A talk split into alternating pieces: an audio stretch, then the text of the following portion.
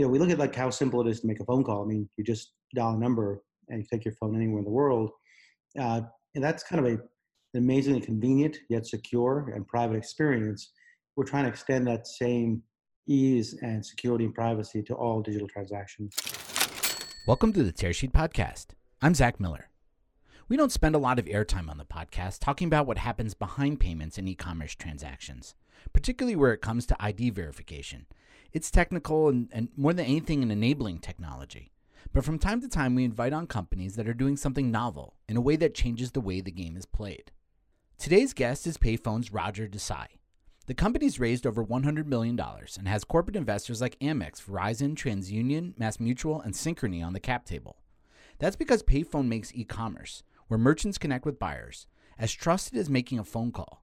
In a way, Payfone is creating a new form of credit score, what CEO Rodger Desai calls the trust score which is intended to cover almost every adult in the U.S. Payfone's Rodger Desai is my guest today on the Tearsheet podcast. Before we hop into our show, I'd like to thank our sponsor, MX, for supporting Tearsheet's work. MX is the leading data platform for banks, credit unions, and fintechs, enabling its clients and partners to easily collect, enhance, analyze, present, and act on financial data. Hi, Zach. So I'm Rodger Desai. I'm one of the founders and CEO of Payfone. And at Payfone, we really help digital um, organizations try to achieve their aims, uh, whether it's uh, in banking, financial services, insurance, healthcare. You know, digital is the future. We really try to help people maximize the opportunity in digital. And how do you do that? Like, so can you give us a little bit of, um, I guess, uh, introduction to Payfone? Yeah. So, I, you know, to us, we look at, you know, one of the most uh, important things you have to do is uh, confirm someone's identity in order to do business with them.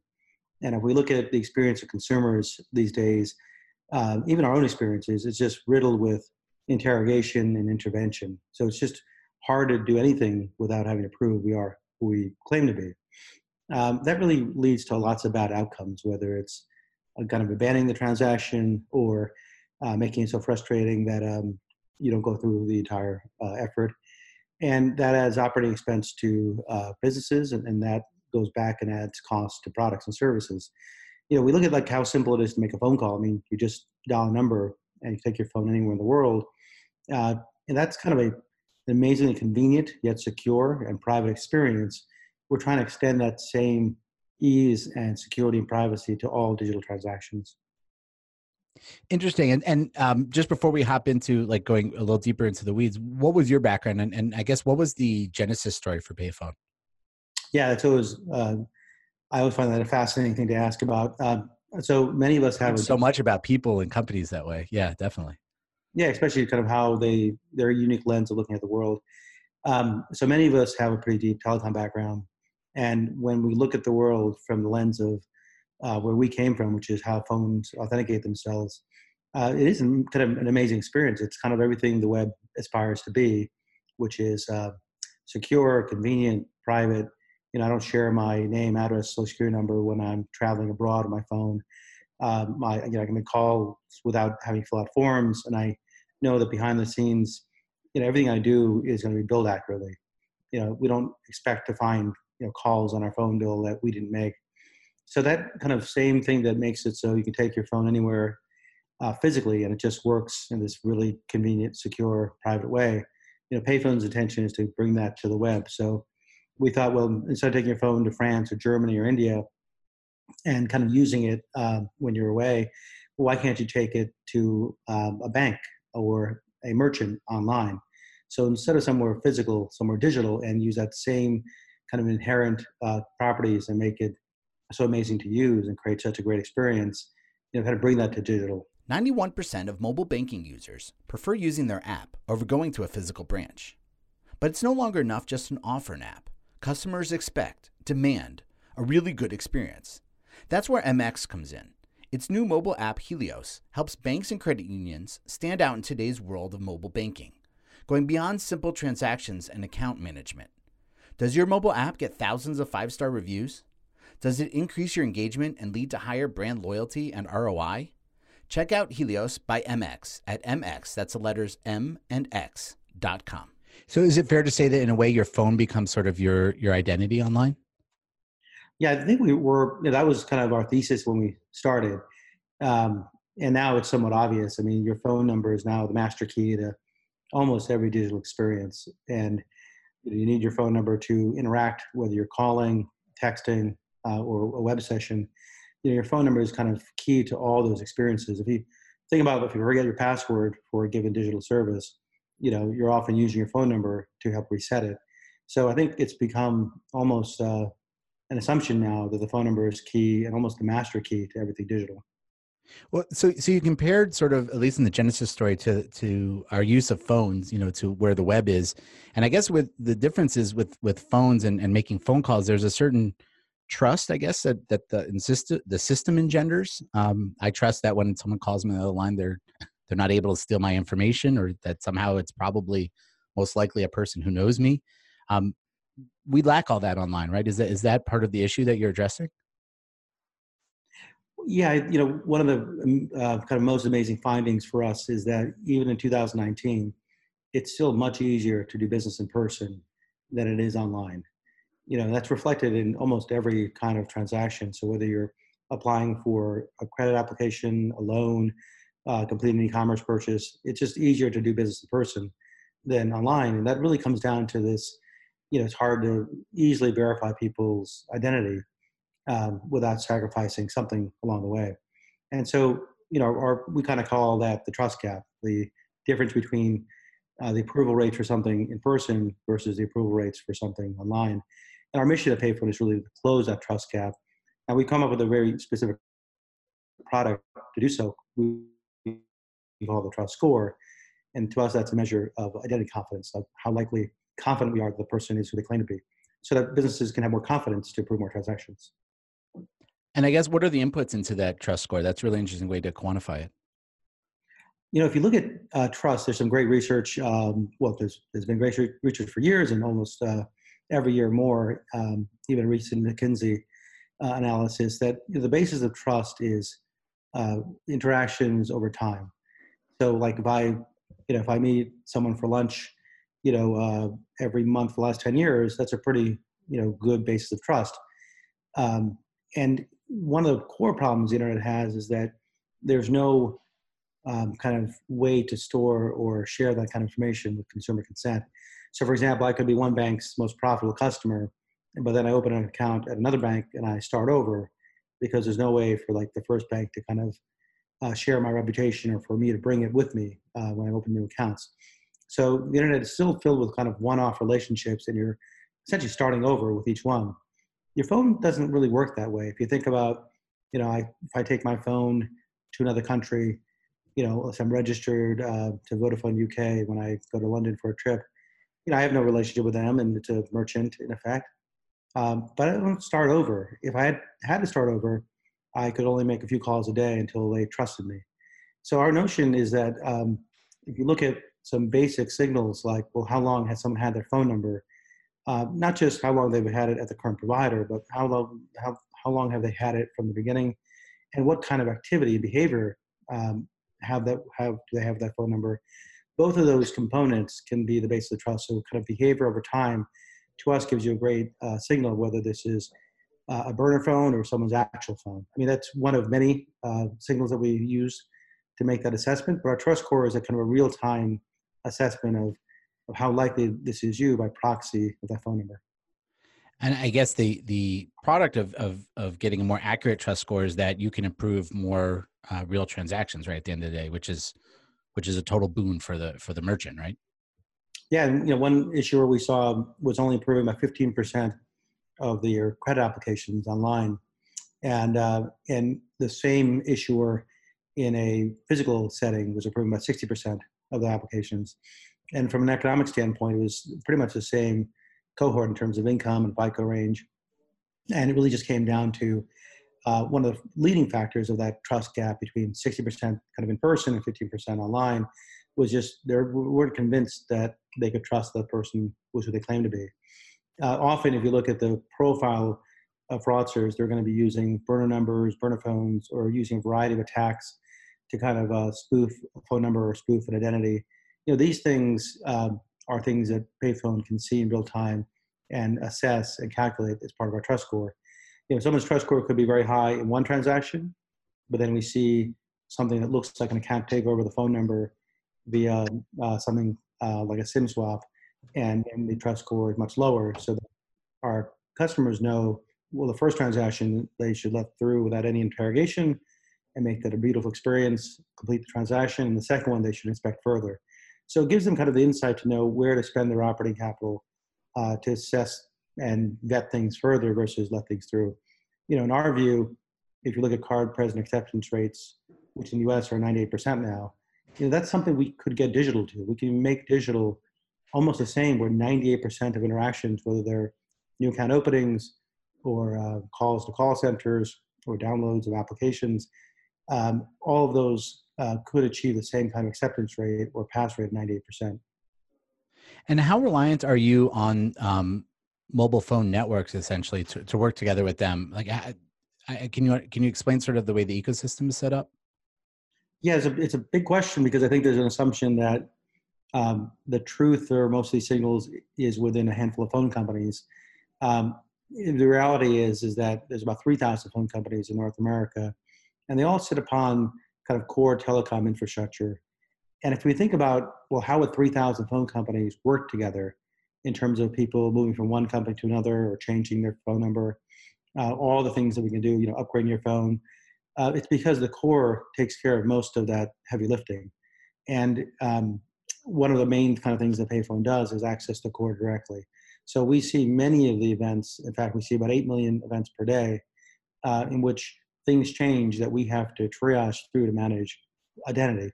Like simply put, if, if today this is Zach's phone number, then how do we make sure that that's the case going forward? Whether he may change his phone number, give up his phone number, or someone could take it over.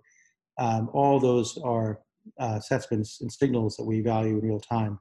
You know, last year in the U.S. alone, 50 million people gave up their phone number, which is pretty striking. I've had my number for 20 years, uh, but the rise of prepaid, you know, prepaid is now 25% of the U.S. There's just a lot of noise within uh, the notion of managing a phone number. We take a lot of the com- complexity out for our customers. Interesting. I, I, know you've done some some research recently and came out with a paper recently that that showed how your diversified signals yielded higher rates. Can you talk about um, what what you what you tested and sort of what the results were? Well, you know, there's been more and more uh, questions that we get from uh, our clients. Uh, these are traditional banks, healthcare insurance companies. You know, I think one thing I think everyone can agree with is you don't want to have a single source of dependency or failure.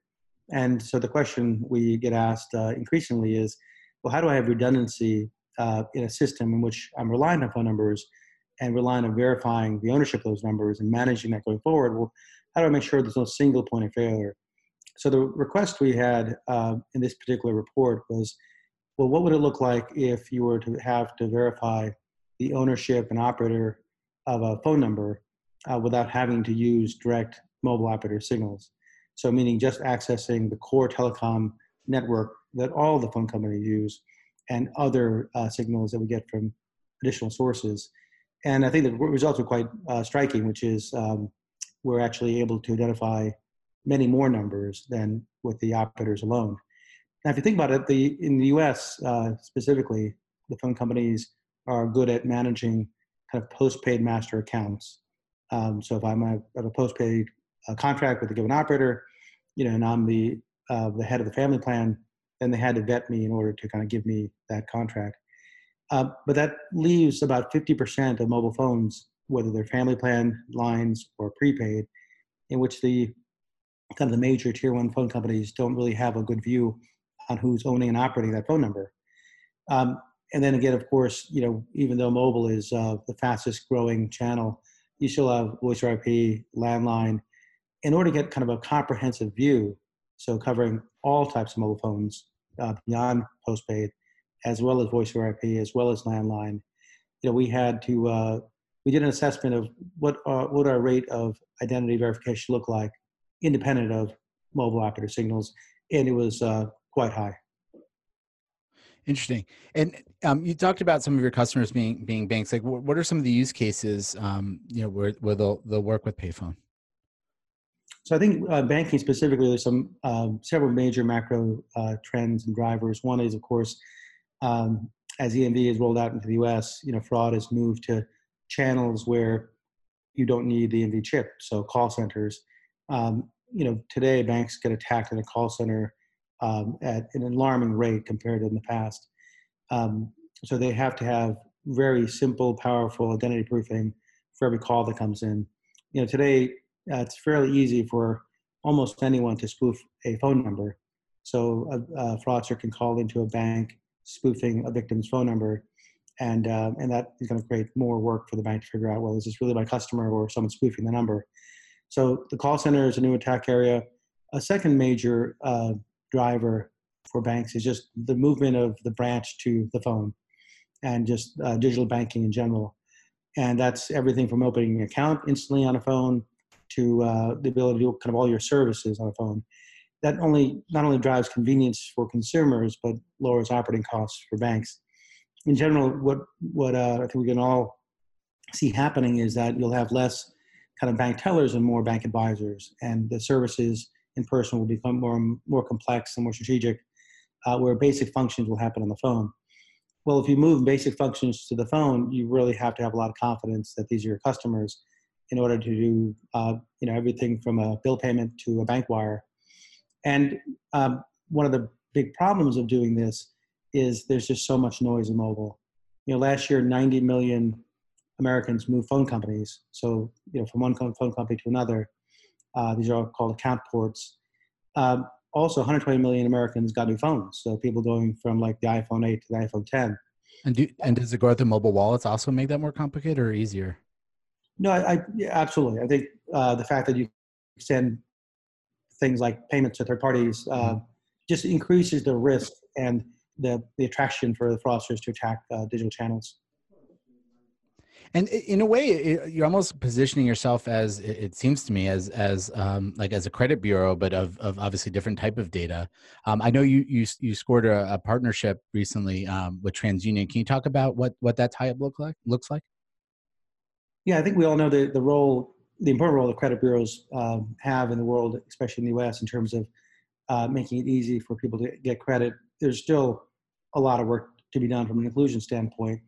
Um, what we saw was that there's another kind of piece needed beyond a credit score, which is uh, we like to believe is our trust score. So, you know, if today, if uh, 10 people apply for something and um, several of them don't get access to credit because there isn't confidence that they are who they say they are, you know, our trust score we see is complementing a credit score so that more transactions go through. So while we don't opine on credit worthiness, uh, we think identity and credit are kind of two sides of the same coin.